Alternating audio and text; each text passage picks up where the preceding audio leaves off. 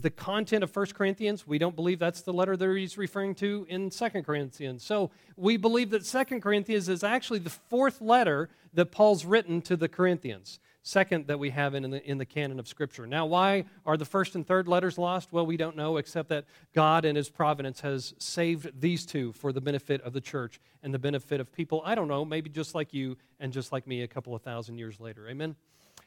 All right, so, um, but let me tell you, after four letters and after two visits, um, Paul had visited uh, Corinth a couple of times in his ministry, in his, in his missionary journeys. He had visited um, uh, in, in Corinth. You can read about it. That, it, that's in uh, the accounts are in Acts chapter 18, and then I believe again in either 19 or 20. I can't recall off the top of my head this morning, but in, in either 19 or 20, I think it's 20, um, where Paul goes through and goes back through, through Corinth. And Corinth, the church of Corinth continues to have problems. Um, the first time he goes through, the first letter he writes is all about worship doing worship correctly. It's all about people um, letting go of their, um, their sinful backgrounds and following Christ in purity. And he's rebuking and, re- and telling them, you, you got to forsake your sins. You got to turn toward Christ in holiness and purity. And uh, he talks to them about, about worship, about trying to get that all straightened out. Um, and then uh, he's also, and he's talking a lot about immorality that's in the church. The second letter, he's still struggling with the Corinthians, but the argument's kind of changed. The, but the struggle is, is that there are now a lot of false teachers in Corinth. Now, this is after Paul's visited a couple of times, written three letters. There's still, he's still struggling with the believers in Corinth to try to get it right. You know why I think that is? I think it's because the church will always struggle to get it right. Yeah? The church is always going to be made up of people. Those people are always going to be flawed, and it's never going to be perfect. Matter of fact, I think it's one of the lessons from Second Corinthians is if you've dedicated your life to ministry and church, no matter what order you're in. You know, if you're doing if you're doing janitorial work all the way up through uh, doing an elder or, or, or pastor, there's going to be struggles in the church because it's never going to be perfect. There's always going to be there's always going to be some suffering in ministry, right? It's just always going to be that way.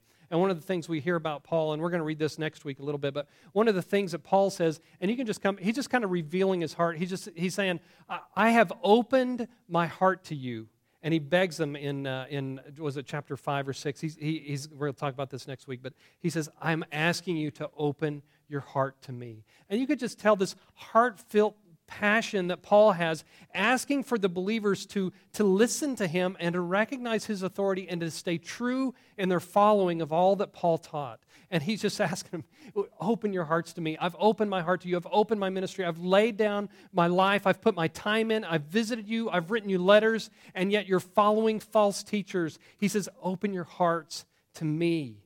And you can just see the raw emotion here that Paul has and just his dire concern for the Corinthians that they might all be lost in confusion in following false teachers. Even after Paul done so much for them, he's afraid that that uh, it might be for naught because they might go and follow false teachers. So, so you just see this raw emotion that Paul has, and and from this, I, I, think you know there's some some of the some of Paul's letters that are called the pastoral letters. I think Second Corinthians is the prince of pastoral letters, even though it's maybe not included in those, um, because you can just see Paul as a pastor uh, having a fatherly concern for his children, his spiritual children in Corinth. Um, so anyway, let's jump right to it and, and let's listen um, to what Paul has to say uh, and, and how Paul acts and moves and what we can learn about spiritual leadership. Now, let me, let me start like this. how many of you are spiritual leaders? All right, let me correct you. All right. okay, how many of you are elders or overseers in a church? Okay, spiritual leaders. How many of you are deacons within a church, buddy? Okay, how many of you are ministry leaders within a church? How many of you are teachers within a church? How many of you are parents? How many of you are grandparents? How many of you are believers amongst your family? How many of you are believers amongst your friends? Okay, everyone I've just mentioned, you are a spiritual leader. Let me tell you about leadership. Leadership, um, to quote John Maxwell, um, leadership, John Maxwell says, is influence the influence that you have on other, on other people. Now, there are good influencers and there are bad influencers, but we are all, in some way, we have our own little part that God has given us a role to play as spiritual leaders. Now, fathers, you are a spiritual leader, the spiritual leader in your home, and you are a companion with your wife to be the spiritual leaders of your children, right? Amen? Uh, those of you who serve within the church, you are spiritual leaders. You are trying to develop people spiritually here within the church. Those of you who are parents and grandparents at home, you are trying to develop spiritually your children at home. Amen? So who, now let me ask again who of you are spiritual leaders? Oh, yes, very good answer. All right, you listen, y'all listening today. This is good. This is going to be a good Sunday. I can tell already. The Cowboys playing today? Oh, it will be a good Sunday. They're not, there won't be any letdowns this week. That'll be good. All right. They're Monday night, aren't they? They're playing Monday, aren't they? All right. Second Corinthians chapter 1. Let's get going here. I'm sorry I talked so long. Um, 2 Corinthians chapter 1, verses 1 through 7. Let's read through this. Paul, an apostle of Christ Jesus by the will of God, and Timothy, our brother, to the church of God in Corinth, together with all the saints throughout Achaia, grace and peace to you from God our Father and the Lord Jesus Christ. Listen how Paul starts this letter, very different from many of the others. Praise be to the God and Father of our Lord Jesus Christ, the Father of compassion, the God of comfort. I'm sorry, the God of all comfort. Verse 4 Who comforts, comforts us in all our troubles so that we can comfort those in any trouble with the comfort we ourselves received from God. For just as the sufferings of Christ overflow into our lives, so also so also through Christ our comfort overflows. If we are distressed, it is for your comfort and salvation. If we are comforted, it is for your comfort, which produces in you patient endurance of the same sufferings we suffer. And our hope for you is firm, because we know that just as you share in our sufferings, so you also shall share in our comfort. That's actually hard to say, but uh, anyway, good stuff there. Uh, Paul, in this, it's, it's interesting here that the first rattle out of the box that he's talking about God's comfort. This is kind of different than he, the way he did in many of his other letters. But um, and I've read a couple of commentaries about this. Maybe Paul was caught up because Paul was writing this time just a year after he'd been to Corinth the first time. So this is Acts chapter 20 kind of time. This is after you know he'd had a little trouble in Ephesus. I don't know if you remembered. There was a riot. and They tried to find him so they could kill him, and he'd gone from one city to the other, and they were all trying to kill him. So maybe this is just where Paul's living right now is that he's remembering, wow, do I need the God of all comfort? Because everywhere I go, the Judaizers are trying to kill me. Um, I think, though, part of it, though, is, is kind of what he's going to get at here um, in just a little bit of letter, he's going to talk about how he's had to just really be pretty harsh with the Corinthians to get them to wake up and to follow what he's saying and to quit listening to false teachers, to leave behind the, their uh, old lifestyle of sexual impurity and to follow Christ in holiness. And so he's had to be pretty harsh with them in the past. And so maybe what he's talking about here is now, I want to speak to you now about God's comfort, about the comfort that we have in knowing and serving the Lord God that we, that we have. Um, so anyway, here's what I want to point out to you, though: the lessons that we can kind of learn about about um, about um, spiritual leadership. The first thing is this: is that spiritual leaders pour what they received from God into the lives of others. That's the first one. Um, spiritual leaders pour what they received from God into the lives of others. Uh, notice what he says here. Um, verse 4 who comforts us in all our troubles so that we can comfort those in any trouble with the comfort we ourselves received from God. Spiritual leaders recognize that I didn't just receive so that I could be comforted, I received comfort so that I could give it away. So I'm getting from God and I'm giving to others. And spiritual leaders recognize this as that this is not just for me, right? This is not alone for me. This is not just between me and God because everything that I do as a believer happens in the context of a church happens in the context of a body of believers. And what I receive is not just for me, but it's for the encouragement, it's for the comfort, it's for the strengthening, it's for the upbuilding of the church, the body of Christ. Amen? Amen? You with me? All right. So uh, that's the first thing. They pour what they receive from God into the lives of other people. And, and it's just that this is that we always, people who are spiritual leaders, and you're all spiritual leaders, and in this way, always have a concern for other people. Always have a concern to see God doing them what He's done in you. Amen? All right. Um, the other thing I want to point out here is about suffering in particular. Paul has learned God's comfort. How come? Because he suffered, right? Things were easy, and so he understood God's comfort. Is that how that works? No, it's not. How do you know God's comfort? It's because you've suffered. How do you know God's strength? It's because you've walked in weakness. How do you know God's healing? It's because you've been sick. How do you know God's encouragement? It's because you've been down. How do you learn uh, God's that there's hope in Christ? It's because you were despairing. Right? Uh, there's only one way, really, for us to internalize the things that we know about God, and that is to walk through suffering. I, I, I, wish it were differently, but oftentimes that's the only way. Maybe it's because we're thick headed. I don't really know. Uh, but the most, I know, I, I, know I can just tell you from my own testimony, the most I've learned about God, I've learned through suffering, right? That, m- more than any other way. And matter of fact, let me, I, I kind of touched on this a little bit last week, but let me just repeat it just a little bit. Um, is this, is that um, bef- the best way I know to, to, to personalize my, your relationship with Jesus Christ is for you to need him personally. You hear me? Um, right when, when, a, when a child goes through things when a child suffers you know a child um, grows up and, and, and often they're kind of uh, buffered against real tragedy a lot of times. Although not all certainly some children suffer and from the very earliest years can remember times where they've suffered right and even before they have long-term memory. But, but for the most part children suffer um, their suffering is generally buffered, and, and God's very gentle with us in this way. But you know, so you'll be talking to a child, and those of you who do uh, children's ministry, right? when you pray and you ask them if they have any prayer concerns, what one of the first things they ask they ask for prayer for is what is for their dogs and cats, right? Right, and so you and I look at that kind of thing, and we say, "Yeah, that, that that's you know God cares about that. That's good." but, um, but they, haven't, they haven't suffered themselves. And so, as they grow, though, this Christianity that their parents believe and that they've been taught about in church becomes more real when all of a sudden, I'm the one suffering. Then all of a sudden, this God who's been the God to my parents, has been the God that's been presented in my Sunday school class, has been the God presented in my church, then he becomes my God. Because when I called to him, he answered me. When I was suffering, He heard me. When I needed comfort, He comforted me. When I was walking in weakness, when I was failing, when I didn't know if I could make it, He strengthened me. When I was despairing because I didn't have any hope, He reminded me that I had hope in Him. And that's when the God of all comfort becomes my God. You with me? I don't know any other way. I know this is in the scriptures from what I understand and from what I see the best way to know and to, for God to become personally mine is to need Him very, very personally. Amen.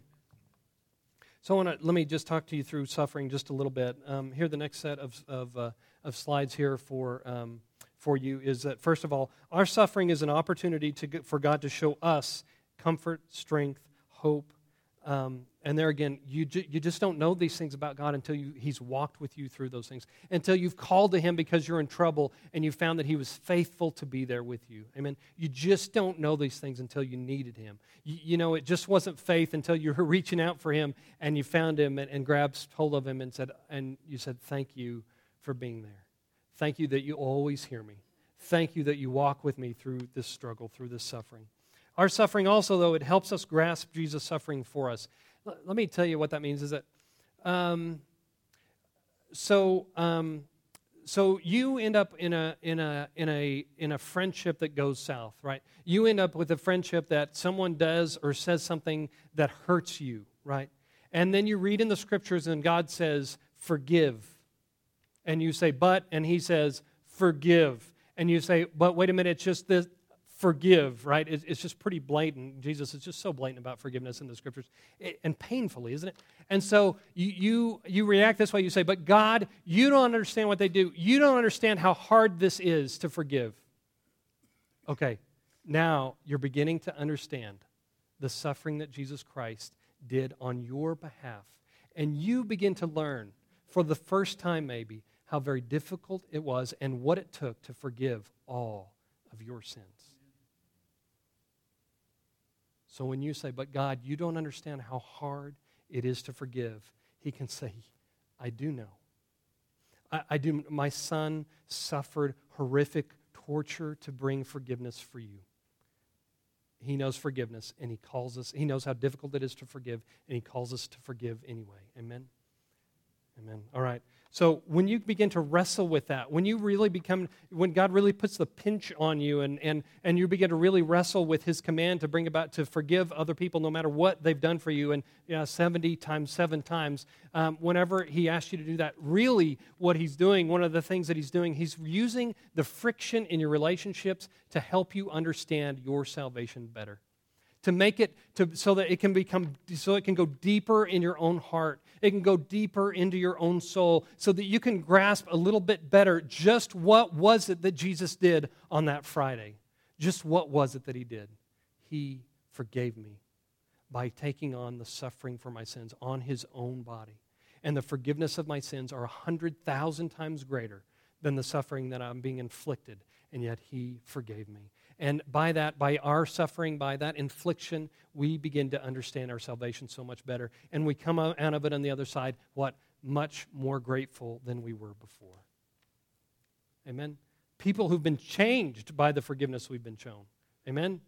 May it be so. That's what amen means, right? Amen. So be it in our lives. Okay, the next thing about suffering suffering is an opportunity to show God's comfort, strength, and hope to others we don't just suffer meaninglessly. If you're a believer and you believe what Paul wrote in Romans chapter 8, right, uh, that, that, all things work together for the good for those who, um, who uh, how's that end? I, I, just, I had a little TIA, little transient stroke. Uh, called according to his purposes. Is that it? Close? Uh, who love him and are called according to his purposes. Right. Thank you very much, Jamie. Uh, all right. okay. So um, if you believe those things, then you and I believe that, that if that's the case, then even my suffering is for a purpose. Even my trouble is for a reason, right? That means that everything in my life has a purpose uh, that God has behind it. And can I tell you, one of the purposes that we suffer is not just so that we can grasp, although this is so important, just not only so that we can grasp how great the forgiveness of Jesus Christ is, not only can we grasp how fantastic the redemption that was bought for us, not only so that we can grasp a little deeper about God's forgiveness, but also this, so that when we walk alongside our child who suffers, when we walk beside each other when we're going through suffering, we can say, I've been there. I, have suffered too. Uh, and I, I, can't, I, can't, I can't tell you that I've suffered in the same way, but what I can tell you is that when I did, I called to God, and He didn't fix my circumstances like I wanted Him to. He didn't just pull me out of there like I wished He had, but He walked with me and He strengthened me every day through the journey. And looking back now, I can say and I can tell you that suffering was for a greater purpose. That suffering was so that I could learn more about God. That suffering was so that I could maybe come one day and put my arm around you and say, Hold on. Hold on to Him. Hold on to hope. Hold on to Him that He's going to see you through this, that He's going to strengthen you, that He's going to show you His grace, and He's going to walk with you through it. And that when you call to Him, He hears you. Doesn't seem like it, doesn't feel like it today, but one day looking back, you'll know He saw, He heard, and He was with you. Amen. Amen. Okay.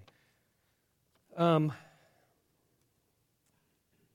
we suffer for a purpose. We suffer so that when, when, when we receive from God, that we can pour that into the lives of other people. Amen. Amen. Um, I intended to go quite a bit further today, but I talked too much. So um, let's leave it at that this morning. I don't want to. I don't want to spoil this by going too fast. We're going to take the next couple of weeks um, to kind of go through some of this um, about just Paul just revealing his his his his pastorly fatherly heart that he has for the Corinthians. And as he does, I want it to I want us to really weigh into that and and for us to recognize that you know as this is true of Paul, I want it to be true of me. And so let me just ask you. Let me just ask you today um, to remember these things. Is that um, God intends for what you've received for you to show to other people, for Him to show to the other people around you. And so, where you've received His grace, He intends for you to show grace. Where you've received His, his comfort in suffering, He intends for you to, to show, to teach others, show others about how He is the God of all comfort. Amen? Are you with me? All right, next week we're going to talk a little bit more about spiritual leadership and, and uh, how we're supposed to show it to the folks around us and folks, folks uh, who are under us in, in our uh, whatever territory uh, that God, God's given you. So let's do this. Let's pray and we'll be dismissed. I'm about to uh, be done with my voice today. Um, so let's, let's see, Tim uh, Thiessen, would you mind praying for us? And let's see, you all stand with me and Tim will pray for us and we'll be dismissed today.